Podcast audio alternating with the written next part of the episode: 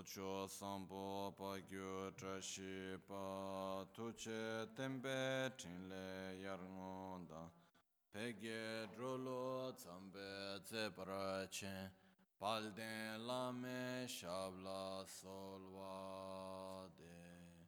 Omo a guru vajra dara suma timu nisha sane karm Uta varda nishri bar वर्षमन्य सर्वसिद्धि हूं हूं ॐ गुरु वज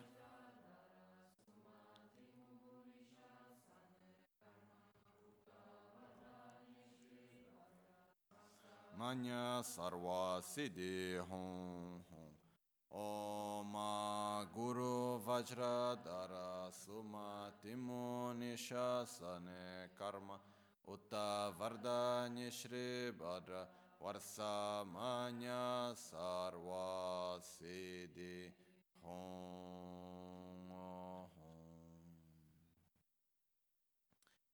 Pakyuke kudan da gelo, pakyuke sundan da gela, pakyuke tudan da geyi, ten yerme çindu cingeyi. Ma kyuke kudan da gelo, ma kyuke sundan da gina, ma kyuke tukdan da geyi, ten yerme çinto cingi alo. Om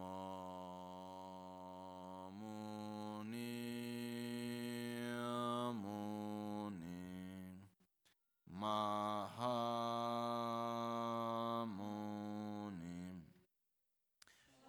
Kya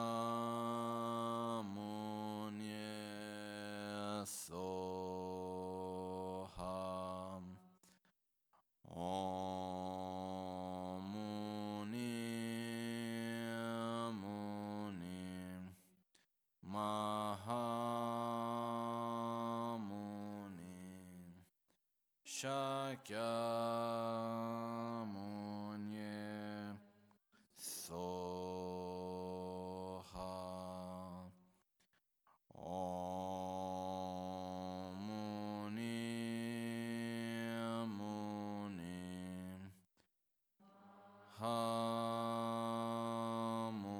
Hamuni. Shakyamuni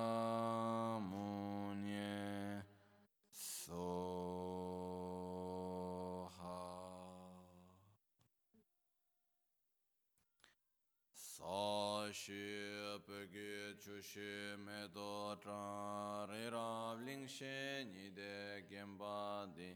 Sang ge shin do mi de u war gi. Dro gu nam da shing la chu pa ra shu. Ye dam guru ratna man ra la kam nirya ta ya.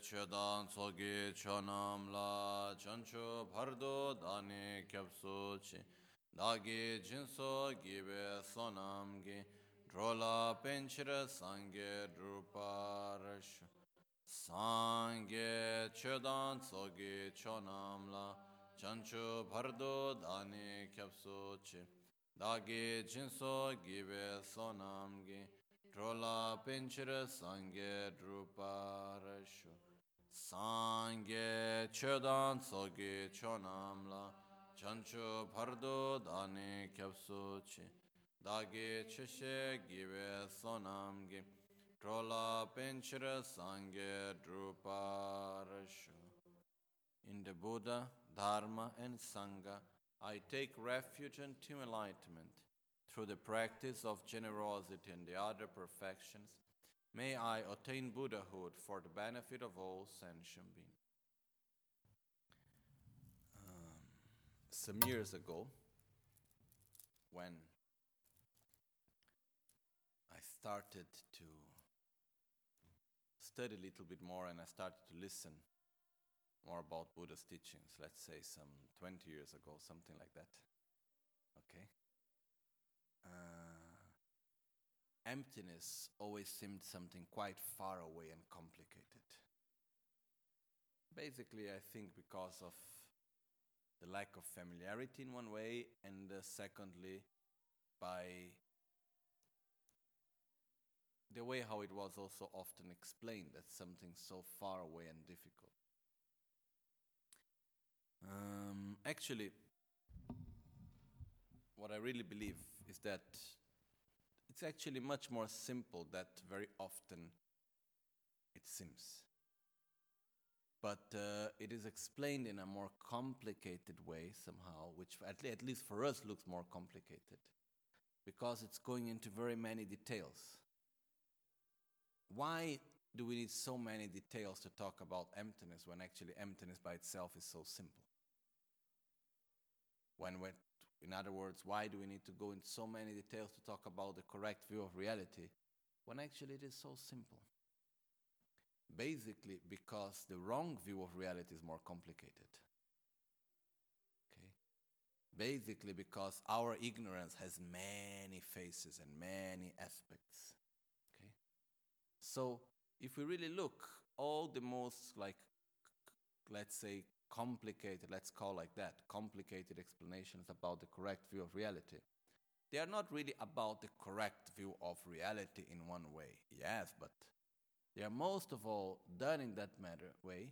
Why? Because our wrong view of reality is very complicated. So it's like if we have many doors open and we need to close each one of them first. Okay? And that's why it takes time. That's why it is more complicated and so on.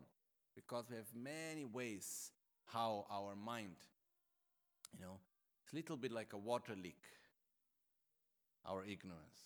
We close from one place, water always finds a place where to go from another, you know.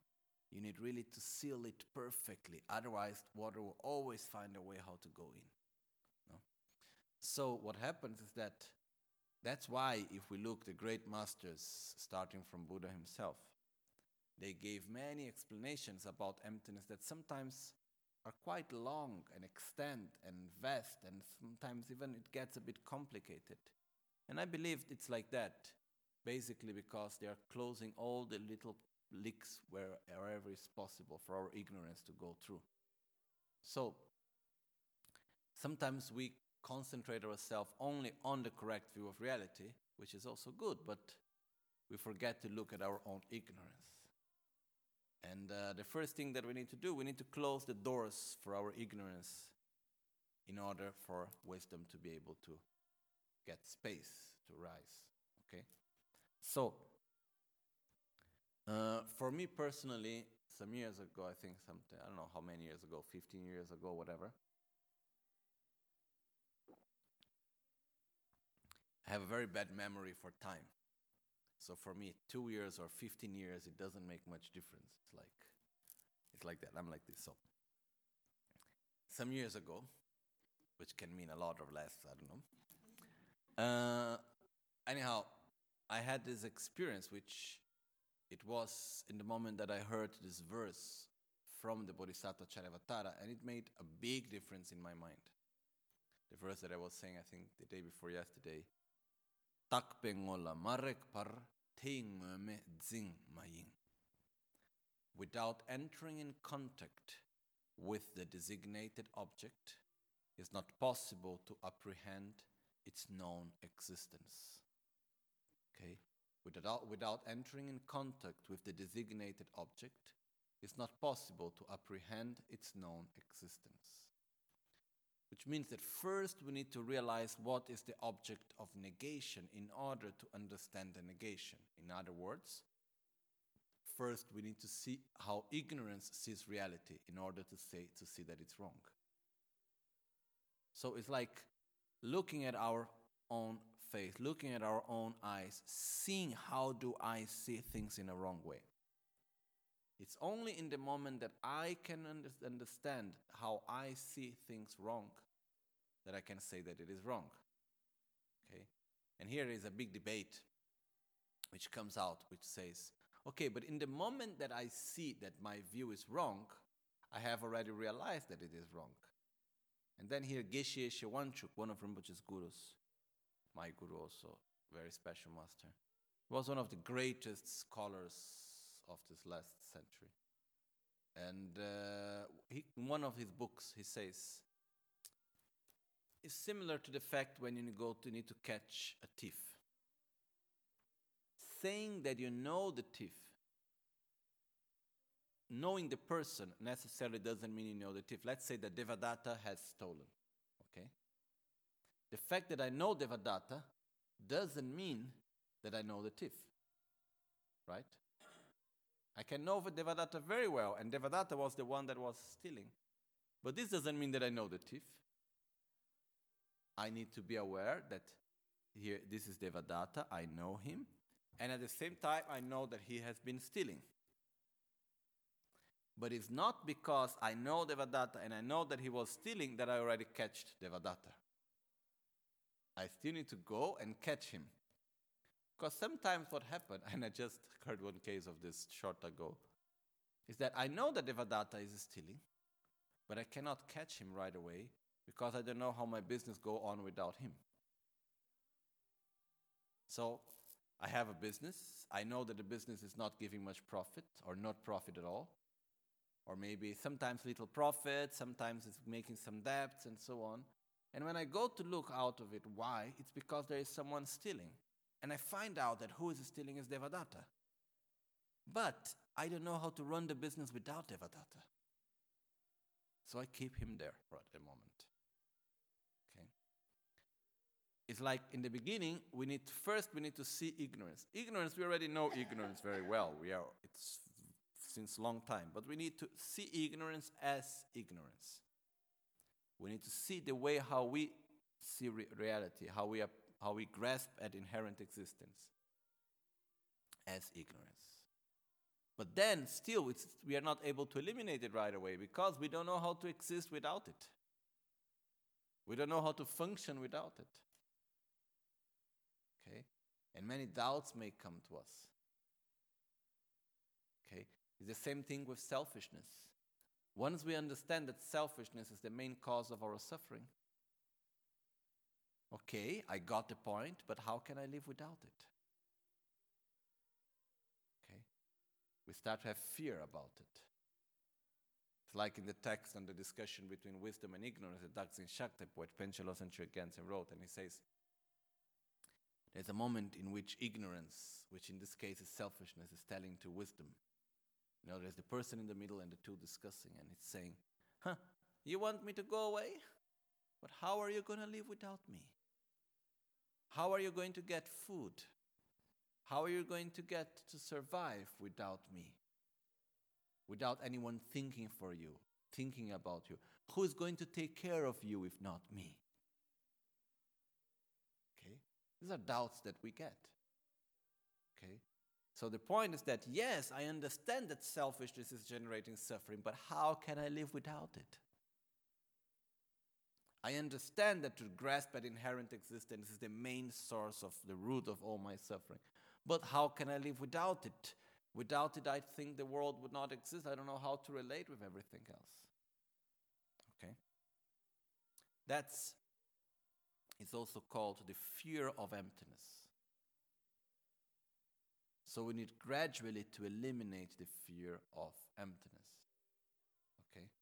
So that's why there is a long process of many teachings also in order to slowly eliminate these doubts, slowly make us to see more clear our own ignorance and to understand better wisdom. Okay? That's why there are many, many steps on this whole path. Because technically, emptiness is very simple. What is difficult is to eliminate ignorance. Because ignorance is very subtle. It enters through many different ways, it appears in many different ways.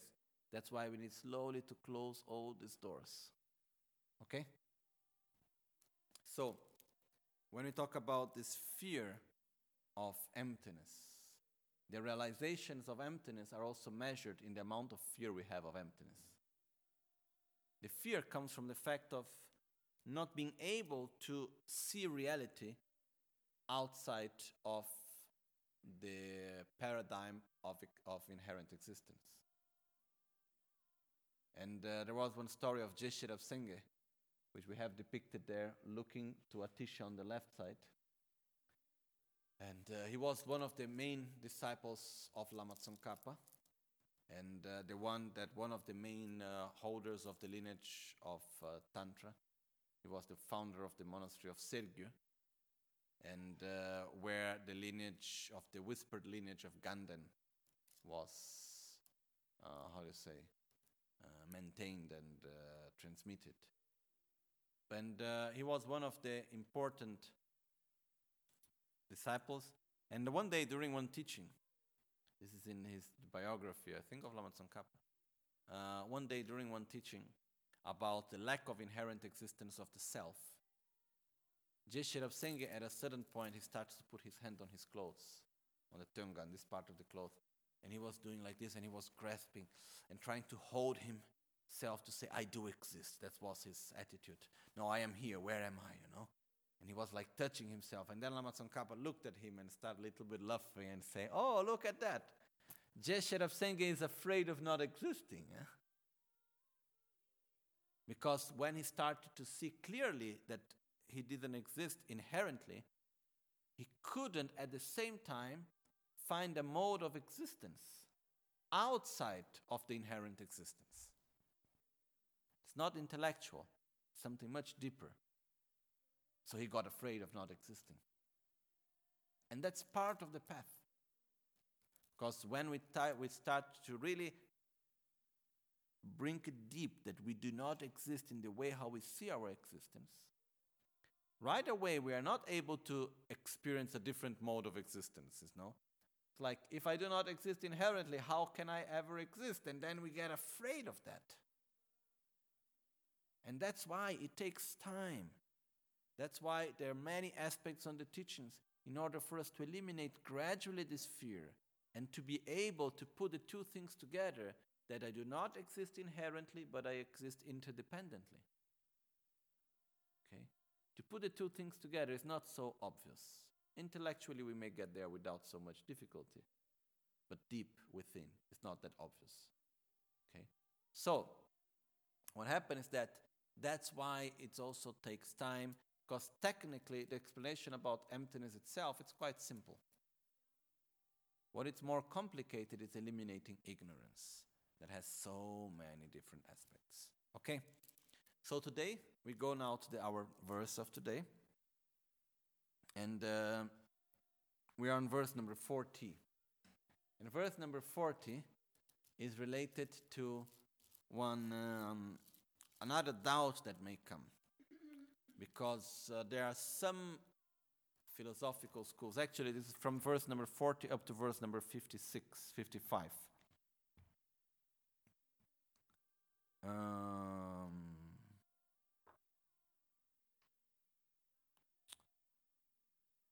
point is that the, um, there are some schools within Buddhism, especially which we call the Vaibhasika school and uh, the Sautrantika school, which are also mostly known nowadays as the Hinayana schools. Okay, sometimes they are called the Theravada, but it's not a, for my from my point of view, it's not the right way of saying because Theravada is one of the 18 schools within the Vaibhasika school. Okay, Vaibhasika has 18 schools, and the Theravada is one of them. It's called the school of the elderly. So uh, that's why uh, nowadays the one most commonly existing today, the Theravada. That's why normally it's called Theravada, but uh, it's not the only one. Okay, originally. Anyhow, some of these schools they see the Mahayana sutras as wrong sutras, as if Buddha have never taught them. They see that uh, okay, oh, only the Theravada teachings, only the Hinayana teachings are true, all the Mahayana teachings do not exist. These are all inventions that were made later, and Buddha have never taught something like that. And uh, so, and they also don't talk about emptiness. Okay? So, this verse, the next verses are actually to answer them. But uh, before going through the verses, I just remember something that was quite interesting. Some years ago, not so many years ago, Uh, I was in uh, Thailand, and uh, there was one congress organized by Dhammakaya Foundation with uh, two scholars, which actually one of them, I think they were both uh, archaeologists also, and they were talking about the research that they were doing in the area of Bamyan in Afghanistan and in Pakistan and so on. And uh, they were talking about the most ancient Buddhist texts that were found until now. Okay? That in this area they found s- scripts, books, that were the most old, the oldest one, I think more than 2,000 years old. So I don't remember now exactly how old they were. Okay? But these were the oldest texts of the Tripitaka, okay, of the teachings of Buddha. They were the oldest version that they found. And the interesting thing is that what they were saying, first of all, the language in which they were written was not Pali, but was another language, I don't remember now exactly the name, which is a mixture of Pali and Sanskrit. Okay?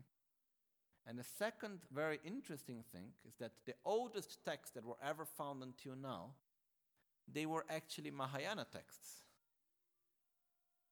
So there was I in the middle of this congress with at least maybe 300 Theravada monks around me. I was the only Mahayana monk there. And then there was this scholar saying that the oldest texts which were found until now, they are actually of texts that are only inside the Mahayana Tripitaka, you know. Uh, so, and they were explaining it technically, why and how, and in this very, how do you say, technical and very uh, academical way, you know. And uh, it was very interesting in a way to see that. Uh, so this is a way of also for our modern mind. It's a way of a proof that the Mahayana texts are original texts and are not something that were just invented later. Okay. Um, anyhow, now the next verses are actually to answer back these different points of view. Okay. Which is in a way to eliminate doubts that we may have. So let's first read the Tibetan.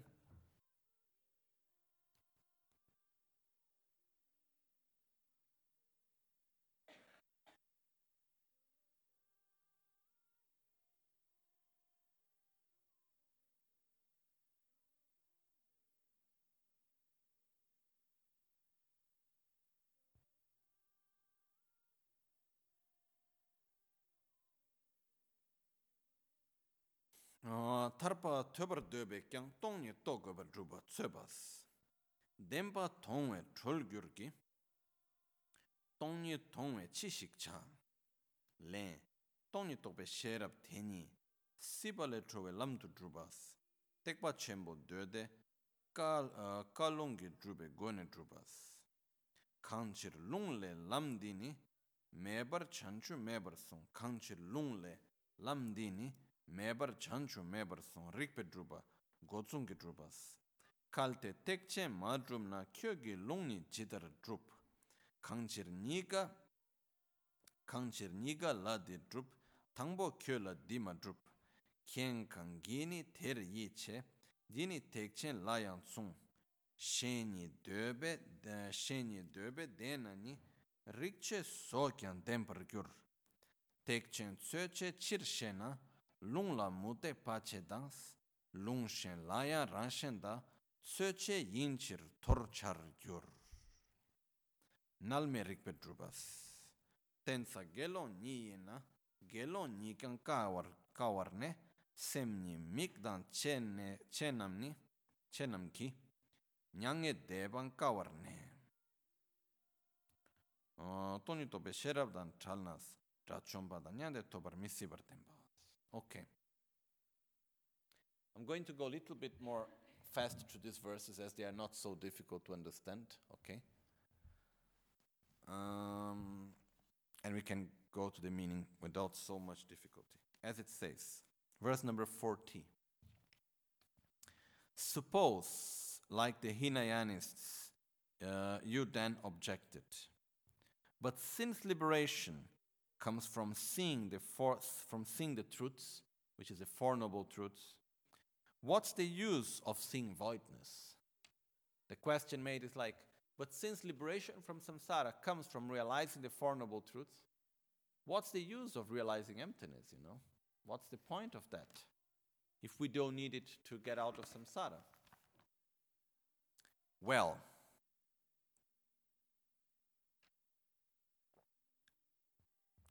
why? Why you say so? Because from scriptural authority it's being proclaimed that without this path there is no purified state. Then this is the answer thing. Why you say so? Because on the sutras of Buddha, it said that without the path of realizing emptiness, there is no state of nirvana, there is no purified state, there is no getting out of suffering and samsara. Suppose you then objected, but Mahayanas not established as valid. The Mahayana sutras are not established as valid. The Mahayana teachings are not real valid. This is just something that was invented later. Well, how can your scriptures be established then? If Mahayana teachings are not valid, why the Hinayana teachings are valid then? No? What do you have that I don't have, basically? No? If you answered, because they are established for both parties, what do we mean by that now? Let's check. Well, they weren't established uh, for you from the start. Um, any, crit- any criterion that you that any criterion that would give confidence in them would equally apply to the Mahayana ones too.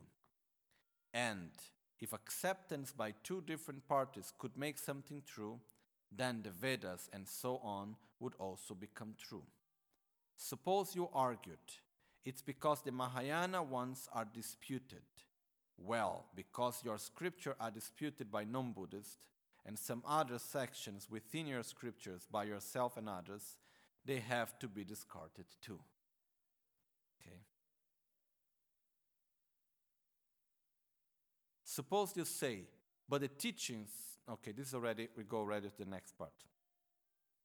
So, as we can see, these texts are not so much uh, difficult. Let me just try to get to the commentary to see exactly what do we mean by these two parties.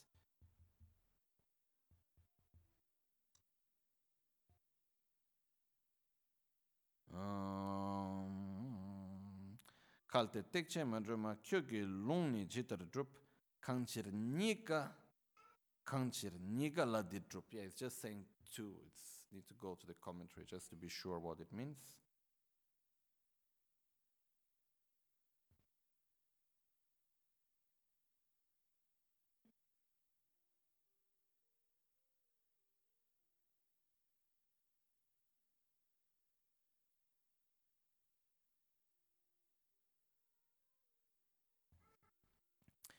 ninda deba gaji nare denpa shiye namba mi toba so chudru ngo son to toba gombe cholwara ra chumbe dribu tobar gyurgis, cho tamche denpe tongpa ni tongwe chishi cha goeba. Meching mirikso shenas, nyentu deba kache sangye tobar cheba la yang, tongni tokpa mi goebar mase, cho ki dame ki min tsayang ke mi lenchins, tekpa chimbo dode ka dode kar ke mi lenpa deda chonge tsobo yin las. Sharla, tekpa chimbo dode tsemara shekyang dra chumbe dribu tobar shweki dame tobe mi goebara sheba tekyan kane toni tobe sherabni seba le chobe lamtu druba shebe shungdi la goeba yinos nipa len la sums. Toni tobe sherab toni tobe sherab. Tambos. Nirandra chumbe tebun toba la toni toba ngebar goeba ta gyumze kange chirna. Shiragi paro tu chumbe dode lungi toni tobe la lamdi gomba chuchu tre yomlam. pyo sumge go ne shenyang do cho ne nye rang Tekpa chimbo longchen, uh, just getting to the point, one second. Kalte, tekpa chimbo de nge kar ma drup chen, tse mar kemi lembe nge la, uh, nge la ma drup na, uh, te drup che du kone, tongi tope nye ram gi yang, lam tu drupa ni, drup che drup che dan tsung so she nas. kyo ki long kyo ki tse mar dobe tengmen ki deno dinam ka yinbar jitar drup tribe dida ka yintes kangi chirnas nao pucha niga la tekpa menpe do de nigar drupgar chenas gyumtsen kungi tsungde kyo ki kema takpa dan longron ten kyo ki kema takpa la longdan rikpe ten la bebe. thangbo kyo la yang membe deno deda tsemar dhublas. Tudira lung tsemar ke lembe kingi tab takt kangi dhulwa nas. Dode lung yung ombura. Teda ma yinbe kansa shen kanya rungwa ni dobe tsemar dena ni rikche gishung. ngōsum ki chuni kāwar chūpa tepa chenpo, tekpa chenpo, tenpa so, lōng tuñ rikpe tenla bebe tab kangi ni lōng tsema ter yeche ki drupbe drupche tenis. Tek chengi dode layan tsungpar sung sos. I find everything but I cannot get it too. Kāngsani ki tsemar dobe yobe chiros.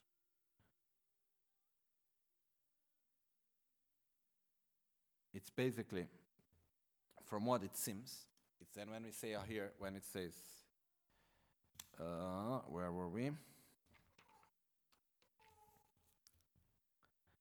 because they were established for both parties. It's saying because though both sides were correct, the one that was teaching was valid and the one that is listening was valid. That's why the teachings are valid, basically. Okay? So then, here comes the discussion. It's saying, okay, if you say that this is what makes your Hinayana teachings valid, why my Mahayana teachings cannot be valid? And if it's based on your own personal judgment, then all the other teachings are also valid because each one have their own judgment on that. Okay? So you cannot, on, based on that, say that the Mahayana teachings are not valid. So the point here basically is that these schools, they say that because Buddha didn't teach about emptiness to them, basically because they were not ready. There was the danger on these people that uh, if Buddha would have told them, oh, look, all phenomena lack inherent existence, they would go into nihilistic view and think that nothing actually does exist. So, in order for that not to happen,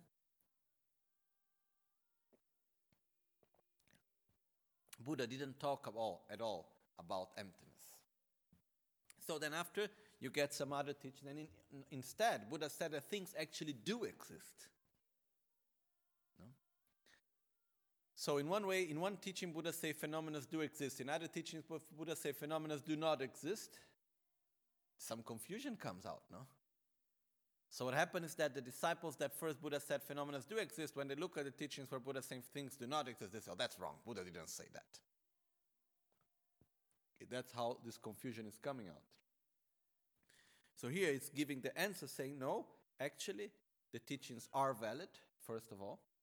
There is no reason why the Mahayana teachings shouldn't be valid. Give me a valid reason for that. And the reason that we're given until now is not simply because you do not accept it, it's, it's not a valid reason in this sense. And uh, then the next part is coming after talking about the actual reason why we need to realize emptiness. No? Because there are two answers here. The first answer is based on the scriptures. So, as it says, because from the scriptural authority it's been proclaimed that without the path of emptiness, of the correct view of reality, there is no nirvana, there is no purified state. Suppose you then objected by saying, but Mahayana is not established, but the Mahayana's teachings are not correct, are not true. Then, what happens is I will say, then why that? Then why are the Hinayana teachings correct and not the Mahayana? So then goes into this type of discussion, you know, which is a bit quite complicated. And also here, just to make one point clear, when it says any criterion that would give confidence in them would equally apply to the Mahayana ones too. And if uh, acceptance by two different parties could make something true, then the Vedas and so on would also become true. Here, when we talks about true, it's not meaning the fact of something being not existent or something like non existent or something like that. It means something on which we can uh, truly trust on every word that is being said there. Okay? And what happened is that the Vedas, just to make things clear, have many truths inside the Vedas. It's not saying that the Vedas are all completely wrong, not, not at all. Okay? There are many very special things inside the Vedas. But according to Buddhist teachings, there are aspects inside the Vedas which are not correct. Okay? In relation especially to the correct view of reality and other aspects. So, based on that, is what is being said here. It's not a matter of saying, oh, now everything else is wrong, only Buddha's teachings are perfect, and all the rest is completely wrong. It's not that being said, okay? Just to make it clear here, because otherwise we can go into that type of view. Okay, but here just to make, I'm going to continue just after this. This first part is quite simple, no? But it's the point that there are some schools that say, oh, you don't need emptiness just to get out of samsara. All you need to do is eliminate your ignorance and you don't need to realize emptiness for that. Okay? So, this is the first part of the answer, which is saying no, because in Buddha's teachings it's said that you need to eliminate, uh, uh, that you need to develop the correct view of reality by realizing emptiness. And they're saying no, but these teachings are not right.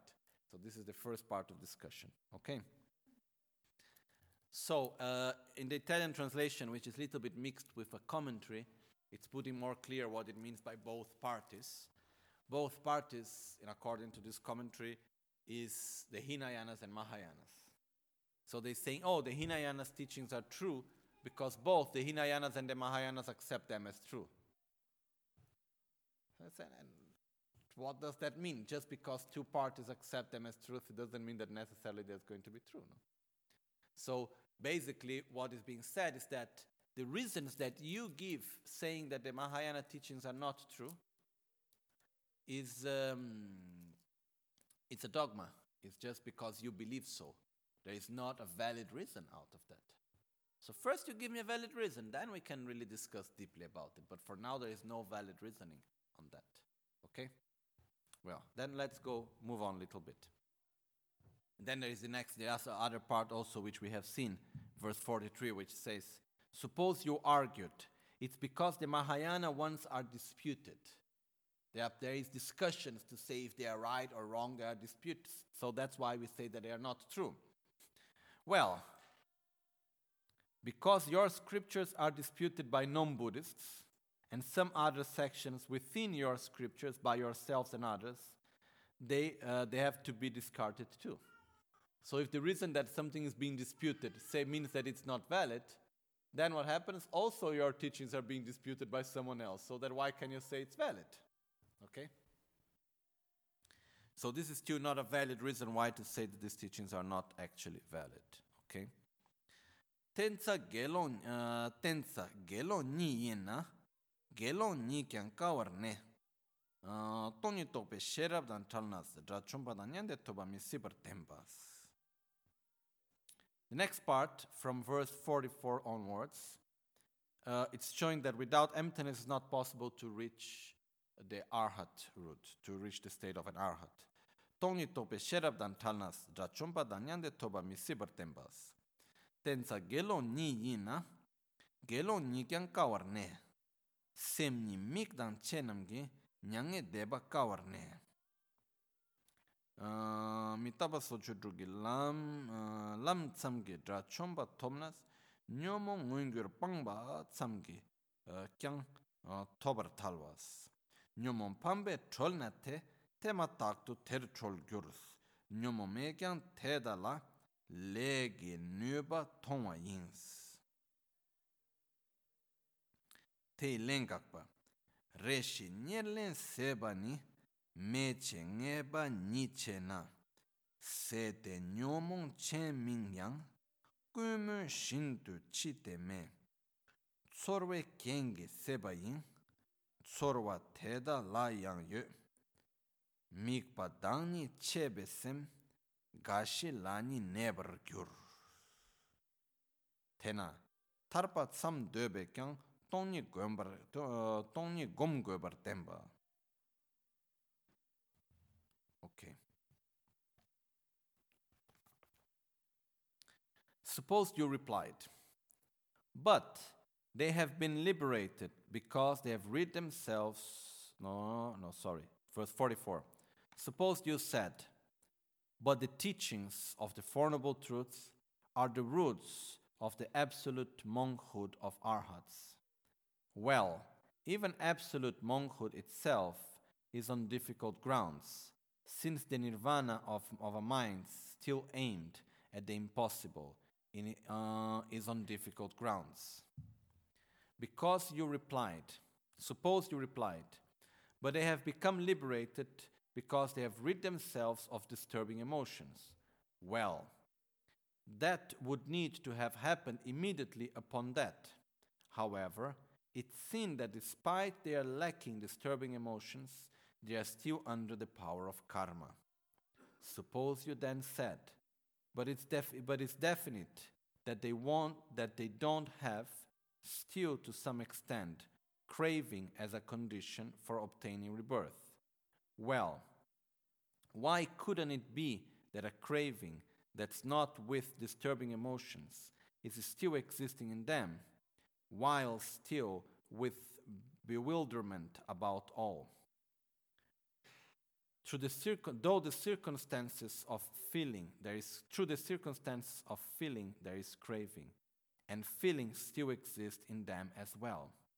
So a mind still having an aim will come to be settled on, uh, on one or another.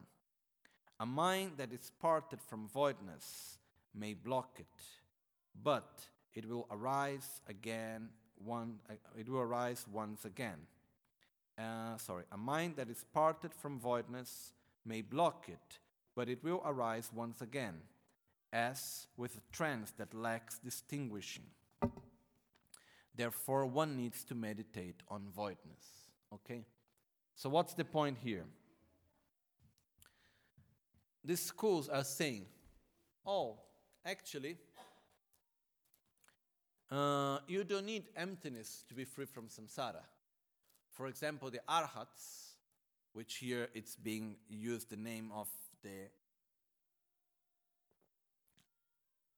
um, absolute monkhood, which would be basically is another way of talking about getting out of samsara, reaching uh, the state of an arhat. So he's saying, oh, but an arhat, he can reach the state of an arhat the, without actually needing emptiness, just by meditating on the Four Noble Truths and the 16 aspects of the Four Noble Truths. By realizing that, he's able actually to get out of samsara. And uh, because by that he's able to subdue his mental defilements. And by without having any, no more mental defilements, automatically you are out of samsara. The answer that the point from the Mahayana point of view is that that's not enough. Because what happens is that by meditating and realizing the 16 aspects of the Four Noble Truths, which is something very important and wonderful, but it's possible only to eliminate the mental defilements from a gross point of view, which is said in Tibetan Nyomongungirwa, which is the manifested point of view. It's not eliminating the mental defilements from an unmanifested, spontaneous way. The only way to eliminate our mental defilements from an unmanifested, spontaneous way is by the realization of emptiness. Okay? Just to explain this a little bit better, is the example that we gave yesterday.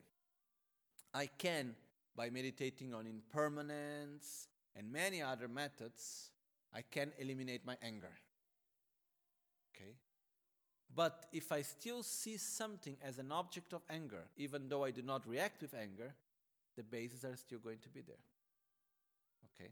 So, the only way to eliminate the root of anger, jealousy, and so on, attachment, and so on, is actually by realizing the lack of inherent existence, is by realizing emptiness. So the point here is that saying, even though he eliminates his mental defilements only in one, uh, ngungirwa, which uh, only in the manifested level, that's not enough because as soon as there will be conditions, the mental defilements will arise once again. They will remanifest once again as soon as conditions will appear again. No? As it is said here. Okay? Mm. Because they are still under the power of karma. They are still under the law of karma. They still need to live the experience of their past deeds. So conditions will rise again. And when once conditions rise, the mental defilements will appear.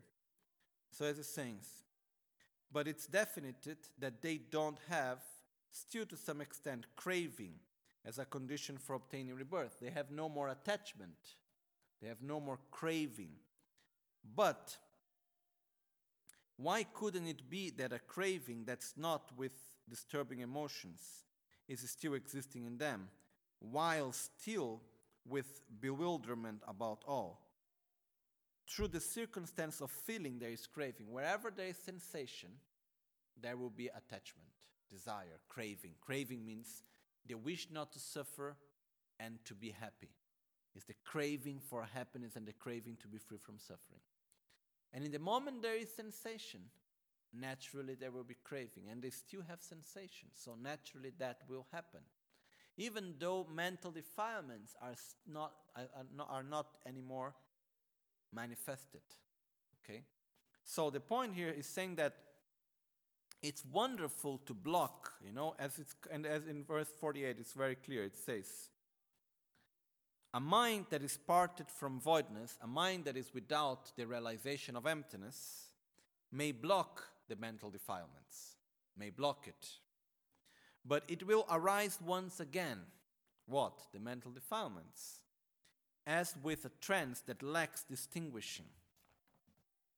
Therefore, one needs to meditate on voidness, which means basically that if we do not eliminate our mental defilements from its non manifested, subtle, spontaneous way, they will rise once again. And the only way to change our mind from a spontaneous deep is changing our mode of apprehension of phenomena. Because that's the actual root of all other mental defilements. So this is just answering this other aspect of the Theravada, or not exactly of, not to say Theravada, sorry, of the Vaibhasika and the Sautrantika school, which they say, oh, to get out of samsara, you don't need to realize emptiness. All you need is actually to eliminate your mental defilements by meditating on emptiness and so on, sorry, not emptiness, on impermanence and so on. Okay, which are the 16 aspects of the Four Noble Truths which are wonderful and necessary to meditate on them, also according to Mahayana. But it's not enough to get out of samsara. You must meditate on the lack of inherent existence. Otherwise, you will only be able to eliminate the mental defilements on a more gross level. Which means that, as we saw the day before yesterday, why do we suffer? Because we have mental delusions because we have anger, attachment, fear, and so on. Okay? Why do we have these disturbing emotions? Because we are selfish. Why are we selfish? Because we are ignorant. So the point is that even though I am able to tame my selfishness, even though I'm able to tame my anger and attachment and fear and so on, if I do not eliminate the roots of ignorance as soon as there may be conditions, they may rise again. Okay? That's why we need to realize emptiness in order to get out of the cycle of samsara. There is no other way other than that. Okay? Well, Tongni danyi talwe sem gakpa lar yang ke gyurte dushe mebe nyumju shing tene tongni gombarcha ngak dan do de la jukte kalte sange sungde na tekchen palcher kechagi dodan dodan tsumdo minnamchi kalte ma tok chigi ni tamche kyöndan che gyurna dötsun chigi tamche ni gyalwe sungba chi mayin nga kang we sun chenpo la sokpe tingpo ma gyurpa teni kyogi ma tokpe sungja minpar sushik che mungpe dunga minebe nyangdele debe lam tu drupa mombe dunga chen thyon tu chak dan jikta le cholwa korwar neba drup gyurwa teni tongni drebu yin. Tena cholwar cholwar tonyi ki tongni gombe rikpa damba. De tar tongni e, te tar tongba ni cholla sunjin pa ni te mayins tena te tsom mi sewar e, tongni e, tongba ni ni gombar cha. Gombar cha. nyomo sheje dribayi mumbe nyembo tongbani nyurdu tamche kendobe tingi jitar gomi che ngoyo kan dunga ke che pa tela chakpa ke gyurna tongi dunga shi che pa tela jikpa jitar ke kalte daga yo nani chiyang rungla jigyurna dani gaya yo minpe jikpar gyurwa sushik yin Okay, verse 49. So again, if you accept it as spoken by the Buddha, any speech that is made, that is made it down into the sutras, then they do not accept the, then why not to accept the Mahayana, which for most for the most part are equivalent to your sutras? If because of one exception all would be corrupt, then why because of one equivalence to your sutras wouldn't all that all have been spoken wouldn't all have been spoken by the Buddha? And who would consider unacceptable some speech, the depth of which even Mahakasyapa and, uh, and the like couldn't fathom, simply fathom, simply because you can't understand it? After all, the fruit of realizing voidness is this through, freed, uh, through freedom from the extremes of attachment and fear, being able to stay in samsara for the sake of those suffering from being bewildered. As it's like this, the reasons improper in the direction of voidness, therefore, without in the, in the, in the, how do you read that? Indecisively, Therefore, without indecisively wavering, meditate, please, on voidness. Voidness is the oppon- opponent for the darkness of the emotional and cognitive obstructions. So, how can someone wishing for omniscience quickly not meditate on it? Cognizing phenomena as truly existence give rise to suffering, generate fear for that, but realizing voidness pacifies suffering. So why does not fear generate for that? Go ahead and be afraid of whatever, if there were something called a me. Okay, this we're already going to the next part.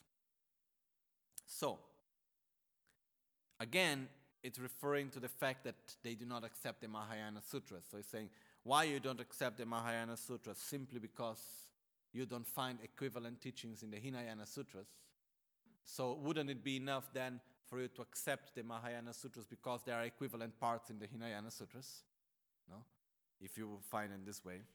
Or you say you cannot understand that simply because some great masters of the Hinayana tradition couldn't understand the Mahayana Sutras? If this is a reason, I'm sorry if you don't understand that's your problem, but that's not a reason why it shouldn't be valid. No? As it's saying here. Um, and who would consider unacceptable some speech, uh, some speech, the depths of which even the Mahakasyapa and the like couldn't fathom, simply because you can't understand it. It's not simply because you cannot understand it that you say to me that it's not valid. That's not fine. And then here is the, after all, the conclusion saying why actually we really need to go to understand emptiness. After all, the fruits of, real, of realizing emptiness is what are the results of realizing emptiness? Through the freedom from the extremes of attachment and fear, being able to stay in samsara for the sake of those suffering from being bewildered. By realizing emptiness, we are able to stay in samsara without attachment to, uh, here it says, without attachment or fear. Uh, here it means without attachment to nirvana and fear of samsara. Okay? So, uh, de dar tomba ni chola sunjin pani temains tena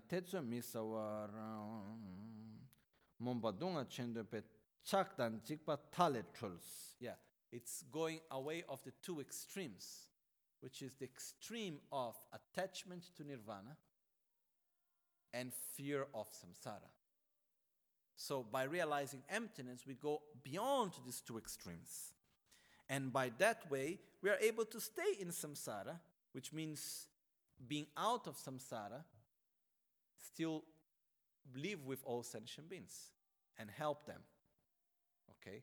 So, here, when it says here actually, being able to stay in samsara is actually not literally to stay in, to be still in samsara, because once you realize emptiness, you are out of samsara, but still you live together with all other sentient beings, because in the Hinayana way of thinking, here it says, when you get out of samsara, you get to a different level of existence. You're not anymore experiencing reality together with other sentient beings. Okay? So he says, by realizing emptiness, you get away of the extremes of attachment of nirvana and fear of samsara. And because of being free from attachment to nirvana and the fear of samsara, you are able to be together with other sentient beings, actually not being any more part of samsara, but you are together with them to help them to be free from suffering. Okay? Which is something so wonderful, no? And it's like this. The, re- uh, the reason, what's, what's that mean in English? Huh? Okay. So, uh, derisons in prop derisions is improper in the direction of voidness. Therefore, without indecisively wavering, meditate please on voidness. So it's wrong to criticize emptiness because emptiness brings you something much greater, which is the ability to be free from some samsara within samsara itself. Not to think that to go out of samsara is just to get somewhere else, because the idea is that once, what's the point of the, what's the Mahayana, what's the Hinayana Nirvana which is being talked here? It's actually quite nice. It's the idea that by eliminating the manifested mental defilements, we don't need any more suffering. So once we die from this gross body that is impure, we enter into a state of deep meditation, of no sensation, of no suffering or happiness, on a neutral state. And we can stay on that neutral state without a gross body for eons and eons to come. And we get attached to that state. This is the attachment to nirvana, which is this, this simple state of non suffering state. But at the same time, we have fear, we still have fear of samsara. Okay? In the sense that we don't want to be in samsara. Okay? So, by realizing emptiness, it gives us the possibility to go beyond that, which means to still be in contact with the world and being helping sentient beings, but without actually being part of it. It's like I go to help those that are in jail, but I am not a prisoner. And I don't suffer for being there. Okay? So do not criticize emptiness when actually it gives you something that is so much important and precious. So, voidness, which means emptiness, realizing the not emptiness of the realization of emptiness, no, is the opponent for the darkness of the emotional and cognitive obstructions. Let, uh, let obscurations, sorry. Uh, let me just see what's in Tibetan, how it's the meaning of that here.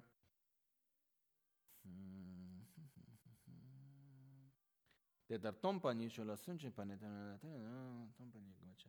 Nyomo dripai. Yeah. Here, what is being translated in this case as cognitive and uh, emotional obscurations is what normally is called the obscuration, or is normally called the obstruction of defilements and the obstruction of knowledge, which basically is what here is called emotional obscurations, means our mental defilements, and cognitive obscuration here, it's actually the imprints of our mental defilements. More specifically, the imprints of ignorance. So it's called Shetrip and Nyuntrip. Nyuntrip means mental defilements. Shebedripa or Shetrip means the obscuration or obstruction to omniscience or to knowledge, which are the imprints of ignorance. So the only way to eliminate both is by the realization of emptiness. Okay? So voidness is the opponents of the darkness, of the emotional and cognitive obscurations. So how can someone wishing for omniscience quickly not meditate on it? If you want so much to reach enlightenment, how can you not meditate on emptiness? If that's the real key to eliminate both obscurations, which is what keeps us away of, of, of realizing of enlightenment itself. Um, okay. Cognizing phenomena as truly existent gives rise to suffering. Generate fear for that, which doesn't mean that we need to live on fear, which means what, when it says here generate fear for that, it's generate the strong intention not to want any more ignorance. The ignorance that grasps at phenomena as being of inherent existence is what generates all suffering. So generate fear for that grasping at inherent existence. Understand that that's what's going to generate everything. So see that as the main cause for suffering. For example, uh, if we talk about having a very bad sickness, let's say cancer, do we have fear of cancer or not? Which doesn't mean that we are experiencing fear at this moment. But if we talk about having cancer, do we have fear of it? Are we afraid of having cancer? Yes. Why? Because we don't want to suffer, right? So we are afraid of anything that generates suffering on us. That's why it's in be afraid of ignorance. Be afraid of grasping at inherent existence because that's what generating all your suffering. Nothing else. Okay? So But realizing voidness pacifies suffering. So why does not fear generate for that? So why you do not generate it says, Jigpar gyurwa sushik yin. So why does fear generate for that? Why do we need to have fear of emptiness when actually it's going to eliminate all our suffering? So basically, what happens is that we are attached to the grasping of inherent existence and we have fear of emptiness. Why? Because we are conditioned since a long time to experience things in this way. But we need to exactly change our mode of apprehension of things and understand that the grasping at inherent existence it what is, it's what actually is generating suffering to us and that's why we must fear it. While emptiness is the solution for all our suffering and that's why we should not fear it. Okay? So with this we conclude actually the whole part of introduction on the ninth chapter, which is bringing now, okay, now you got the point why emptiness is so important or not? If yes, okay, now let's see how to realize emptiness. Okay? Because it's useless to talk about how to realize emptiness if we do not understand the importance of emptiness. Okay? So here it came to the point first saying, look, there is no way out of suffering is if not realizing the lack of inherent existence, if not realizing emptiness, if not realizing the correct view of reality. There is no other way out. So let's do it. What are you wasting your time on? You know, trying to solve this problem here because this person said this, because that person said that, it's because I have pain here, and because there is this, that, and because nya nya nya, nya nya, this, nya nya nya nya. Life goes on. And why are you losing this precious opportunity to go against the deepest enemy of yours, which is your own ignorance? Take opportunity on your hand. Meditate on emptiness, understand it, follow it, even though maybe for now, for now, we are not ready really to eliminate it right away because it takes time, but we put effort in it, you know, dedicate ourselves for it. See, for example, now, okay, today is supposedly the last day of this year, right? I mean, supposedly because year is totally relative, you know, because someone chose that the calendar works like this, but You know, our calendar is something that, okay, we respect, but still, it's not like, okay, there are other systems of calendar which are more valid from my point of view because they are able, they are, the calendar is nothing more, nothing less than a representation of the movement of the planets and so on. Okay? Of the astral bodies. But our now is not that much. Okay, we say, oh, why is the new year? Why tomorrow is the new year? Because the 1st of January. Yes or not? It's not that the point. Tomorrow it's supposed to be the new year because the earth has completed one circumambulation around the sun. But it's not. Because it's not precisely in this way. It's more or less, okay? Because after some time, human beings have the tendency to simplify things because when they are complicated, we are not able, and not everyone is able to understand. So we simplify things, okay? So supposedly today's the last day of the year. What happened is that we have this idea, oh, what I'm going to do the next year. And we have all these things about what I'm going to do and my life, what I am doing with my life, what's the objective. My job is not the way how I want it. My marriage is not yet there in the way how I want it. Or I want to get married. I want this. I want that. We make so many programs for this life, which is okay. I'm not going to go into that level, okay? But the main objective that we should have the main project that we should put is I must realize emptiness. You know, beyond everything else, if I get married or I don't get married, if I remain married or I don't remain married, if my job change or my job don't change, if I get fat or I get thin, if whatever. Okay? All this will just go by. The main objective, what is the main objective? I must realize emptiness.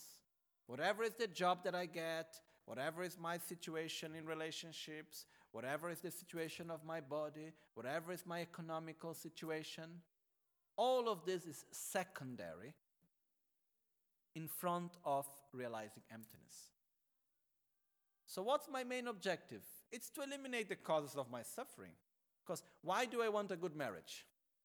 Because I want to be happy and I don't want to suffer. And I think that would help. Why do I want to? That's, I'm gen- talking generally, huh? Why do I want a good job? Because I don't want to suffer, and I think that would help. Why do I want to get thinner? And why do I want to have, get a nice plastic surgery or whatever? Because I want to look beautiful, and I think that would help because I want to be happy, and I think this will help. Okay? So, all these proposals, all these ideas we put for ourselves, why do we put all of that? Because we want to be happy. But as it says here, very clear, Shantideva is remembering us, no? And saying, verse 55 cognizing phenomena as truly existent gives rise to suffering, generate fear for that. But realizing voidness pacifies suffering. So, why does not why does fear generate for that? Why do we need to be afraid of our spiritual path? Why we don't put that as the main objective of our life? Because that's what is the real solution. All other things. Okay. Marriage okay. Work okay. Body okay. You like to get a plastic surgery? Do it okay i don't care about it okay as long as the priority is realizing emptiness and generating compassion. Is dealing with your own mental defilements. Bring that as your main priority. That's what Shantideva is bringing to us. If we really have it as our main priority, then we can go on from verse 56 on. Otherwise, what's the point? of learning how to realize emptiness if we don't want to do it. It's not easy to understand it and it's not easy to put it into practice. So if we don't want, why to listen even, you know? That's why it comes here to this point where Shantideva is saying, okay, that's the point. First, you must put it as your main priority to realize emptiness in this life. It's like people ask, What do you do in life? Oh, I am a lawyer, I am a doctor, I do this, I do that. No. When someone people ask, What do you do in life? the real answer should be not that we need to say this, but we need to think. What do I do in my life? I generate love for myself, love for others, correct view of reality. That's my objective in life. Renunciation, bodhicitta, emptiness. That's my objective in life. What do I do for my livelihood? Oh, I am a doctor. I do business. I work in a shop, whatever. But what do I do in life? Oh, in life, I follow the path to enlightenment. What's my objective? Renunciation, love for myself, bodhicitta, love for others, correct view of reality, realization of emptiness. That's my objective in life. All the rest is secondary. Because you know, we will die. Sorry to say, but it will happen. And then when we die, we will be reborn again. And then we'll have another chance to get married, to find another job, to do all these things again and again and again and again and again. But if we do not change our mind, we will continue on the same stupid situations again and again. So that's why the main priority is what? Changing our mind, developing love towards ourselves and others, realizing the correct view of reality and emptiness. This is our main priority in life. And uh, if we do it really, put our effort in this way, I'm sure there is no regret. Okay? It's really beneficial in this sense. All right. So with this, we finish for this year. and then next year, we can go on on the fact of actually how to realize emptiness. Okay? Oma Hontempa Lame Sangye Rinpoche, Kyoba Lame Tamcho Rinpoche, Rinpa Lame Gendur, Kyamne Kuncho Sumla Chöpa Bül. Locho Sampo Pagyo Trashi Pa, Tuche Tempe Tinle Yarngot, Pegye Drolo Zambe Zebra Che, Panden Lame Shela Chöpa Bül. Oma Hong, Oma Hong, Oma.